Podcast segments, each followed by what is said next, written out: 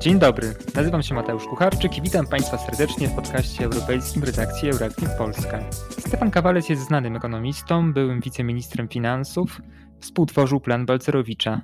Od dawna jest także przeciwnikiem przyjęcia przez Polskę euro. Zapytałem naszego dzisiejszego gościa, czy w sytuacji kryzysu inflacyjnego zmienił zdanie na temat przyjęcia wspólnej waluty oraz jakie są jego zdaniem najważniejsze bariery rozwojowe polskiej gospodarki. Zapraszam do wysłuchania podcastu. Wydawało się, że ta dyskusja e, o strefie euro no w zasadzie w Polsce gdzieś została zamknięta, a okazało się, że wystarczyła, przynajmniej ja mam takie wrażenie, że wystarczyła e, wyższa inflacja i, e, i temat powrócił. No też oczywiście powrócił przy okazji rocznicy dwudziestolecia mm, euro w Europie. Z pańskiego punktu widzenia, jak się panu wydaje, czy walutą w Polsce powinniśmy zarządzać my, to znaczy Narodowy Bank Polski, czy jednak należałoby przekazać ten ten przywilej jakiejś ponadnarodowej instytucji, jaką jest, no właśnie, Europejski Bank Centralny? Ja uważam, że przede wszystkim powinniśmy mieć własną walutę, dlatego że waluta jest e, bardzo istotnym mechanizmem amortyzującym to, co się dzieje w gospodarce. Jest to taki amortyzator antycykliczny. Polega to na tym, że jeżeli sytuacja jest e, dobra, jest dobra koniunktura, jest dobra sytuacja na naszych rynkach eksportowych, to waluta ma tendencję do tego, żeby się umacniać. I to oczywiście trochę hamuje ekspansję gospodarczą i y, boom. Ale z drugiej strony, y, w sytuacji kryzysowej, kiedy jest gorsza koniunktura, waluta się wtedy osłabia i łagodzi skutki tej, tej złej koniunktury i dzięki temu w dłuższym okresie wzrost jest e, bardziej, bardziej zrównoważony i szybszy, jak to pokazuje doświadczenie. I ten mechanizm bardzo dobrze służy gospodarce. Ale zwracam tutaj uwagę, że te główne dostosowania następują nie, nie, nie w wyniku decyzji władz monetarnych, które uznają, że waluta ma być silna czy słaba, tylko to są automatyczne procesy rynkowe, na które bank centralny może tam jakoś oddziaływać, ale ma tutaj bardzo ograniczony wpływ. Ten sam automatyczny mechanizm bardzo dobrze gospodarce służy. No właśnie, wspomniał Pan o, co jest oczywiście naturalne, argumentach ekonomicznych, ale przyjęcie wspólnej waluty to również argumenty polityczne. Dlaczego powinniśmy, Pańskim zdaniem, kierować się głównie jednak argumentami ekonomicznymi w tej debacie o przyjęciu lub też nie euro w Polsce?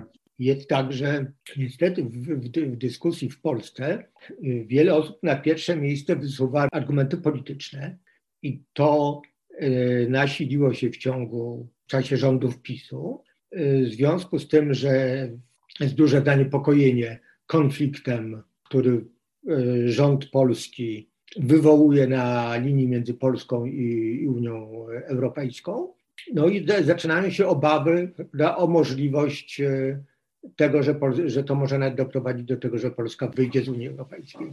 I stąd duża część obserwatorów, e, ekonomistów, e, polityków uważa, że gdybyśmy mieli euro, to niebezpieczeństwo takiego odłączenia Polski e, od Unii Europejskiej byłoby mniejsze. To jest taki powód nowy, który się pojawił w ciągu rządów PiSu. A drugi argument polityczny, który jakby istnieje, istniał już od dawna, to był taki, że ponieważ największe kraje w Unii Europejskiej należą do strefy euro, to nie mając y, euro, no jesteśmy trochę poza y, takim stołem, gdzie się podejmuje najważniejsze decyzje.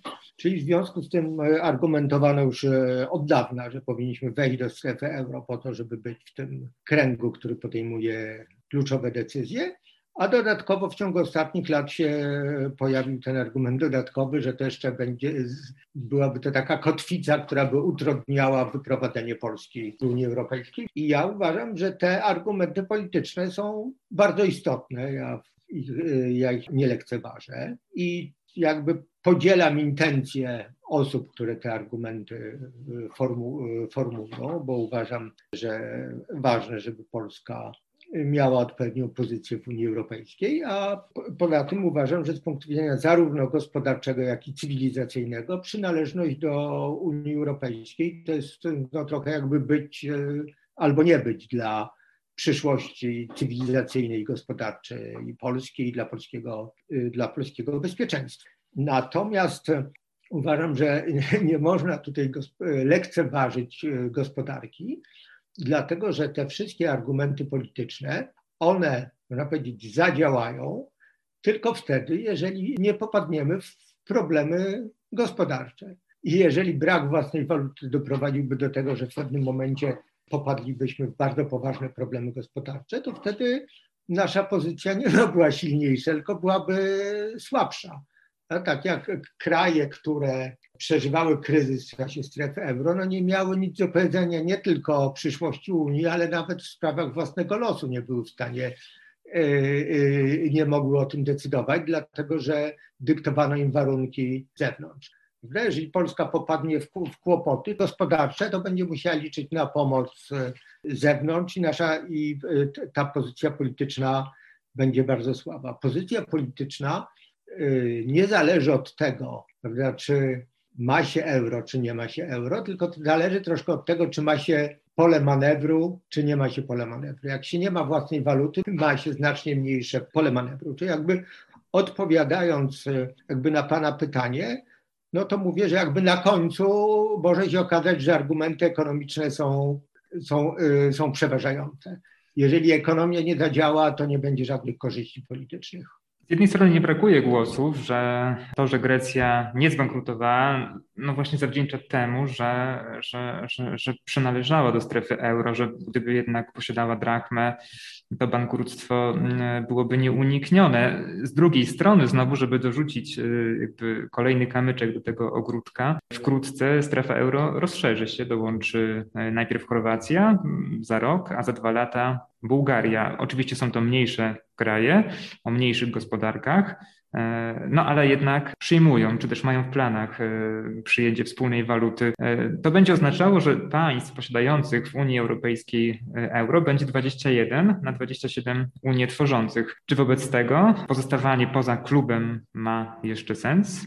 Gdyby Grecja nie była w euro, to by nie była w stanie tak się zadłużyć przez to, że ona była w euro, to się zadłużyła w sposób, e, w sposób zupełnie, e, zupełnie niemożliwy. Gdyby miała własną walutę, by się znacznie wcześniej uruchomiły mechanizmy, które by jej uniemożliwiły takie zadłużenie. I Grecja nie zbankrutowała, natomiast w relacji do Polski straciła kilkadziesiąt procent swojego produktu narodowego. To jest tak, jakbyśmy dzisiaj mieli, jeżeli porównamy początek e, kryzysu euro to jest tak, jakby nagle Polska straciła jedną trzecią swojego dzisiejszego PKB. Podobnie wygląda sytuacja z Włochami, które są mniej więcej na poziomie rozwoju w momencie, jak wkraczały do strefy euro przed 20, przed 20 laty, jeżeli chodzi o PKP na, na głowę. To są olbrzymie koszty dla poziomu życia i wzrostu y, gospodarczego i nie wiem, czy byśmy chcieli takie koszty płacić kiedy, kiedykolwiek. Natomiast drugie pytanie, co będzie po wejściu Chorwacji i Bułgarii. Pytanie takie, czy wejście Chorwacji i Bułgarii zmniejszy korzyści, jakie mamy z tego, że mamy własną walutę? E, nie widzę tutaj żadnego związku. Nie, nie, zmieni, nie zmieni, nie zwiększy korzyści. Nasza waluta jako mechanizm amortyzujący gospodarkę będzie dalej e, działała. Tutaj zwrócić uwagę na to, że są bardzo istotne w Europie gospodarki, kraje skandynawskie, które są z wielu powodów bardzo interesujące. Jest, ja się przyglądam takiej grupie krajów nordyckich. Kraje nor, nordyckie to jest Norwegia, Szwecja, Dania, Finlandia i Islandia. To jest, one są bardzo ciekawe, dlatego że to są kraje, które integrują się już od kilkudziesięciu lat w ramach tak zwanej Rady Nordyckiej i one mają pewne rozwiązania, które wprowadzono w Unii Europejskiej już od wielu lat, y, nie, od kilku, nie tam od kilkunastu czy od dwudziestu lat, tylko od y, sześćdziesięciu lat. Mają wspólny rynek, wspólną e, możliwość podejmowania pracy, osiedlania się, y, mają taką swoją strefę Schengen od, od 60 lat i mają ambicje, żeby być najbardziej zintegrowanym regionem świata. Natomiast te kraje mają pięć różnych walut i nie, nie, mają planów e, integracji walutowej, mimo że to nie wynika z faktu, że nie wiedzą, że jest taka możliwość, żeby zintegrować swoje waluty, dlatego że była skandynawska Unia Walutowa przez kilkadziesiąt lat przed I wojną światową, ale uważają, że e, te pięć różnych walut im e, nie przeszkadza. Jest tak, że jest jeden kraj z tej piątki, który jest w strefie euro, to jest, to jest Finlandia. I akurat ona w ciągu ostatnich kilkunastu lat sobie najsłabiej radziła gospodarczo. To jest jakby osobną sprawą, o której warto, warto rozmawiać.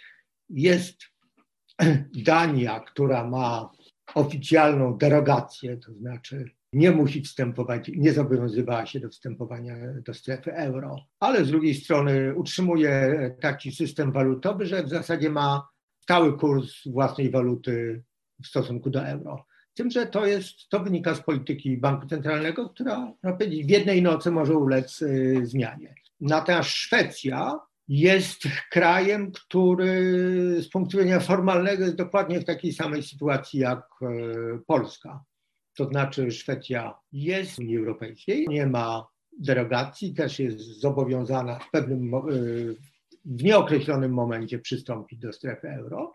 Natomiast w Szwecji zrobiono referendum, w którym Szwedzi się wypowiedzieli przeciwko y, wstępowaniu do strefy euro. Politycy nie mają y, chęci tego referendum powtarzać i opinie w stosunku do euro w Szwecji są w opinii publicznej bardziej negatywne niż w Polsce, jeżeli chodzi o, tam większość jest przeciwko się do strefy euro. I to jest jakby bardzo, może wydaje mi się bardzo Y, istotny punkt odniesienia, dlatego że kraje nordyckie to są kraje bogate, kraje, które wydaje się w sprawach gospodarczych zachowują się dość racjonalnie.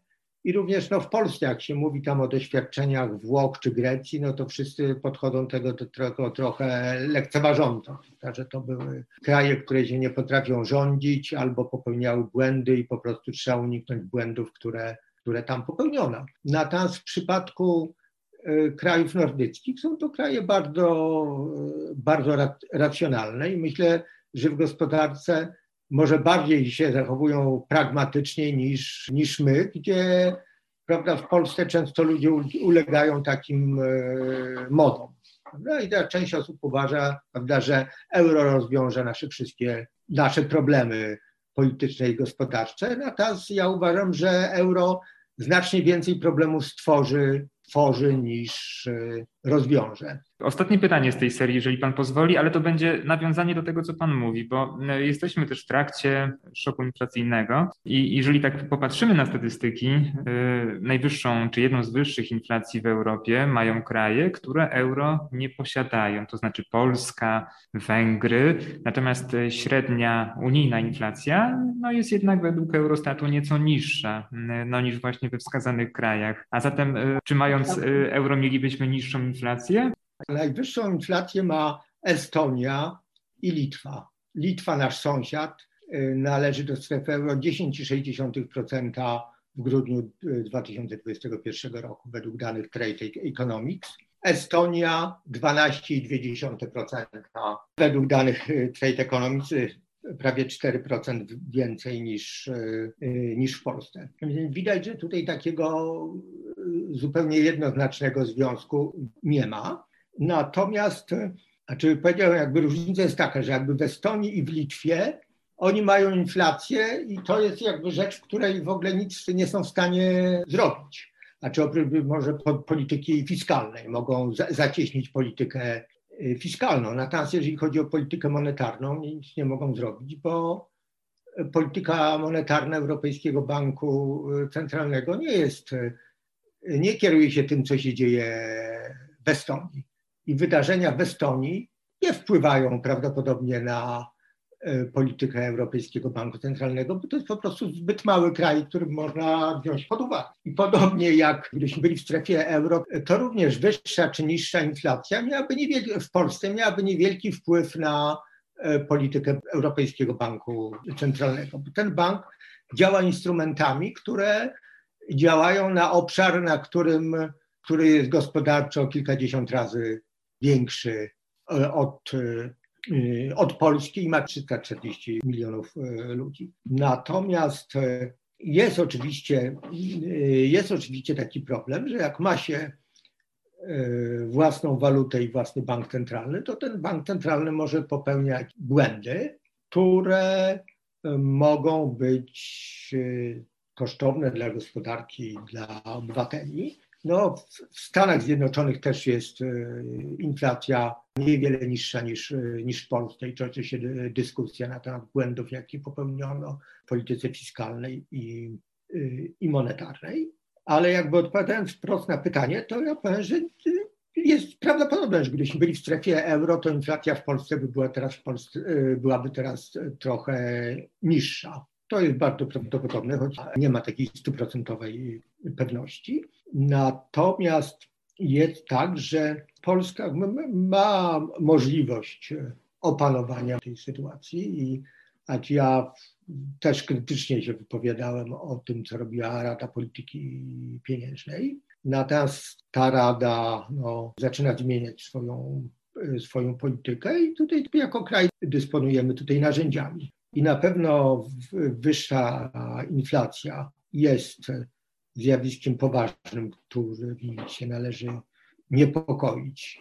I jest to problem, który, który nie chcę lekceważyć, no ale jak na razie jakby skutki tego są no, zupełnie nieporównywalne do olbrzymich kosztów krajów, które nie mając własnej waluty były zmuszone do prowadzenia polityki deflacyjnej były skadane na wieloletnią recesję i y, kilkunastoprocentowe bezrobocie. W Polsce trwa mm, obecnie już od kilku miesięcy dyskusja y, dotycząca Funduszu Odbudowy Unii Europejskiej, no i tych wielu y, dziesiątek miliardów euro, które są zablokowane z przyczyn politycznych, czy też sporu między Warszawą a Brukselą dotyczącego reformy sądownictwa, praworządności. Powoduje to, że polska gospodarka jednakże nie może uzyskać wsparcia z tychże środków. Chciałbym Pana zapytać, e, czy ich brak będzie miał poważne konsekwencje e, w najbliższych e, miesiącach, no właśnie dla polskiej gospodarki, czy też, czy też przejdzie niezauważalny, gdyż są różne opinie różnych ekspertów. Ciekawie mnie Pana zdanie w tej sprawie. Ja uważam, że tak, po pierwsze nie ma powodu, żeby Polska odchodziła od zasad praworządności. To jest jakby pierwsza rzecz, więc w ogóle powód, dla który e, Polska traci możliwość uzyskania tych e, funduszy jest z punktu widzenia Polski no, zupełnie nieracjonalny i, i szkodliwy. Nie tylko ze względu na to, że to e, oddala szansę uzyskania tych funduszy, więc jest to, ten konflikt jest niezmiernie szkodliwy i uzyskanie tych funduszy byłoby dla polskiej gospodarki i dla polskiego społeczeństwa bardzo, pożyte, bardzo pożyteczne, tak jak pożyteczną rolę e, pełniły dotychczasowe fundusze europejskie, które do Polski mm, trafiały. Natomiast e, mówiąc to, chcę podkreślić to, co mówiłem pisałem wielokrotnie, że kluczowym czynnikiem dla rozwoju gospodarczego Polski jest dostęp do rynku europejskiego, że fundusze europejskie mają z tego punktu widzenia znaczenie drugorzędne, choć e, no, w wielu miejscach one umożliwiają finansowanie rzeczy, które są bardzo istotne dla jakości życia obywateli i ma to swoje cenie. Czyli no, uważam, że trzeba zrobić wszystko, żeby Polska mogła mieć, uzyskać dostęp do tych funduszy. To znaczy konkretnie trzeba zrobić to, co Polska i tak powinna zrobić, nawet gdyby to nie było związane E, gdyby to nie było warunkiem e, dostępu do funduszy europejskich. Czyli można powiedzieć, żadnym kosztem możemy osiągnąć istotną korzyść. Mhm. Kilka dni temu e, został opublikowany raport, którego Pan jest współautorem. Dotyczy on polskiej gospodarki, wyzwań, jej problemów. W tymże raporcie zwraca Pan uwagę, no właśnie, na zagrożenia dla polskiej gospodarki, o której rozmawiamy. Jakie są obecnie Pana zdaniem najważniejsze bariery rozwoju w tym raporcie my się zajmujemy tylko jednym aspektem polskiego rozwoju. Natomiast jeżeli Pan się pyta o to, jakie są w tej chwili zagrożenia dla polskiego rozwoju, to ja bym powiedział jakby główne takie wyzwania rozwojowe, no to jedno wyzwanie no to jest to, żeby utrzymać stabilność makroekonomiczną.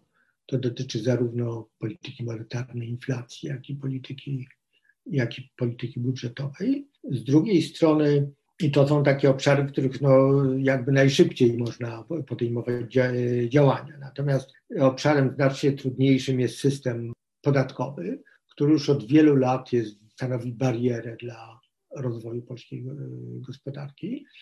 Polska jest jedynym krajem wśród grupy rozwiniętych krajów e, świata i krajów Europy Wschodniej, których od lat skomplikowanie systemu podatkowego jest wymieniane w opiniach przedsiębiorców jako główna bariera do prowadzenia gospod działalności gospodarczej, do inwestycji. I tu chodzi o skomplikowanie i niepewność związaną z systemem gospodarczym, a nie samą wysokość stawek, bo to jest oceniane e, od, odrębnie. I to, co się stało, czy ostatnio, to nastąpiło pogłębienie tej niepewności i skomplikowania systemu, e, systemu podatkowego. Czyli to jest poważna bariera i to jest jedna z przyczyn, dla których e, niski jest w Polsce poziom, poziom inwestycji prywatnych, które no mimo że założenia planu wicepremiera Morawieckiego, a potem premiera Morawieckiego były takie, że poziom inwestycji ma wzrosnąć, faktycznie ten poziom inwestycji spadł i w moim przekonaniu właśnie skomplikowanie systemu podatkowego i jego podejście władz podatkowych do podatników, a także obawy o niezależność sądownictwa przyczyniają się do pogłębienia, do pogłębienia tego, tego problemu. Natomiast to, o czym myśmy y, pisali w raporcie, dotyczy, się, dotyczy problemu związanego z tym, że mechanizm rozwoju, który dotychczas bardzo dobrze służył polskiej gospodarce przez okres transformacji, on się powoli y, wyczerpuje. Na czym ten mechanizm rozwoju się opierał? Na tym, że Polska wprowadziła zachodni system gospodarczy, y, zapewniła sobie dostęp do rynków Europy Zachodniej poprzez umowę stowarzyszeniową, a potem członkostwo w, Unii Europejskiej i korzystała z przewagi polegającej na tym, że koszty pracy w Polsce y, są znacznie niższe niż y, w Europie Zachodniej.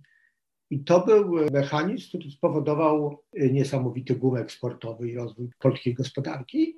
I ten mechanizm dalej działa, natomiast on w sposób naturalny się wyczerpuje dzięki temu, że rośnie nasz produkt narodowy, rosną dochody, rosną płace. I to jest bardzo dobrze, o to właśnie, o to właśnie chodziło. Natomiast jeżeli jest tak, że w tym okresie transformacji ten rozwój odbywał się w znacznej mierze poprzez stosowanie w Polsce technologii stosowanych już uprzednio na Zachodzie, które po prostu zastosowane w Polsce y, były bardziej opłacalne ze względu na niższe płace. Ale w tym okresie no, nie, nie, bardzo nieduży był poziom innowacji, bardzo nieduży był poziom nakładów na, na badania i rozwój. I z czasem, jak rosną płace i ta przewaga się e, wyczerpuje, to jeżeli nie wypracujemy nowych przewag konkurencyjnych, to ten proces doganiania spowolni i możemy pozostać dalej w tyle za tymi krajami wyżej rozwiniętymi.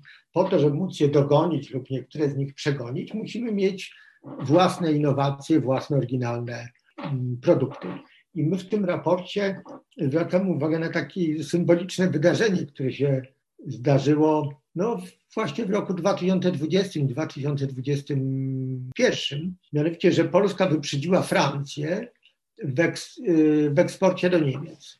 To może być zaskakujące z tego względu, że Francja również graniczy z Niemcami, ma taką samą walutę jak Niemcy i jednocześnie jest to gospodarka 4,5 razy większa od gospodarki polskiej. Tym niemniej polski eksport do Niemiec rośnie szybciej. Natomiast jeżeli spojrzymy na listę najcenniejszych marek na świecie, to tam jest 8 marek, nas wśród 100 marek najbardziej wa y, wartościowych. Jest, jest 8 marek francuskich i nie ma żadnej polskiej.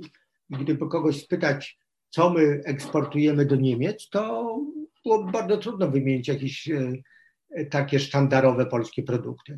Największą branżą polskiego eksportu jest przemysł motoryzacyjny i to są gotowe samochody, ale głównie części. Czyli polskie części jeżdżą w milionach samochodów po całym świecie, tylko nikt o tym e, nie wie. Polska jest taką anonimową i niewidzialną potęgą eksportową.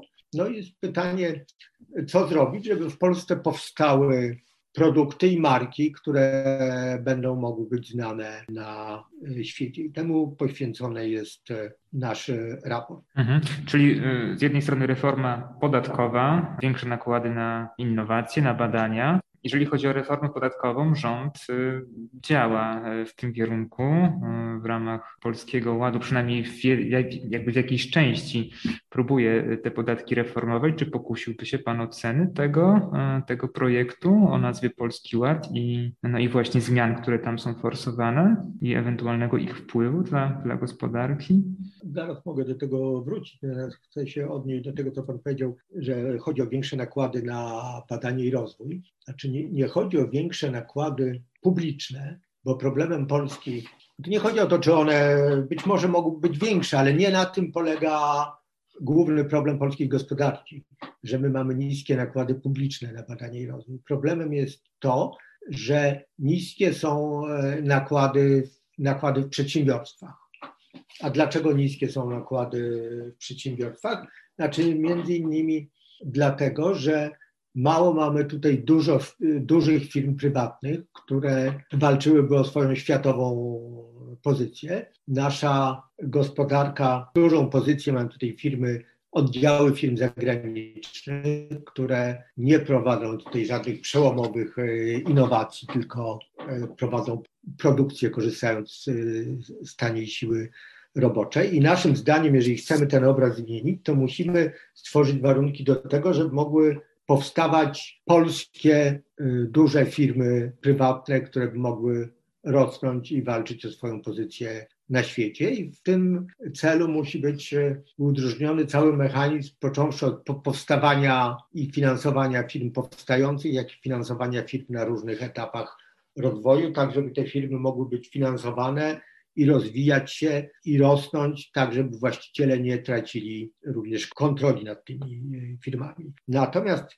jeżeli chodzi o polski ład, to ja bym powiedział tak, że sam cel polegający na prowadzeniu pewnej progresji do polskiego systemu podatkowego jest e, jak najbardziej e, słuszny, dlatego że polski system obciążeń fiskalnych, powiedziałbym szerzej, bo chodzi tutaj nie tylko o podatki, tylko również o składki na ubezpieczenia społeczne, on ma taki charakter degresywny, polegający na tym, że osoba o dużych dochodach większą część swojego dochodu bierze do kieszeni y, niż osoba o niskich dochodach. Jest to związane przede wszystkim y, z systemem, y, systemem składkowym i z tym, że w pewnym momencie się przestaje naliczać składki na ubezpieczenia, składki emerytalne a także, że wiele osób o bardzo wysokich dochodach prowadzących indywidualną działalność mają ma ryczałtową kwotę na ubezpieczenia, na ubezpieczenia społeczne.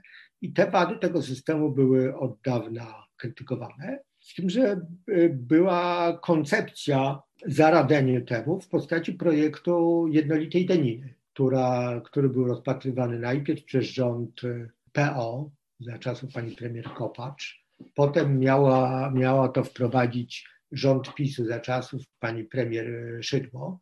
Ani w jednym, ani w drugim wypadku to nie, nie zostało zrealizowane. Natomiast zaletą jednolitej daniny było to, że to było rozwiązanie, które jednocześnie upraszczało system podatkowy. Natomiast to, co się stało w Polskim Ładzie, to jest niemożebne skomplikowanie tego systemu co sprawia, że nawet trudno się wypowiadać o jego efektach, bo nikt łącznie z tymi, którzy ten system wprowadzali, nie, są do, nie jest do końca tego, tego świadomym.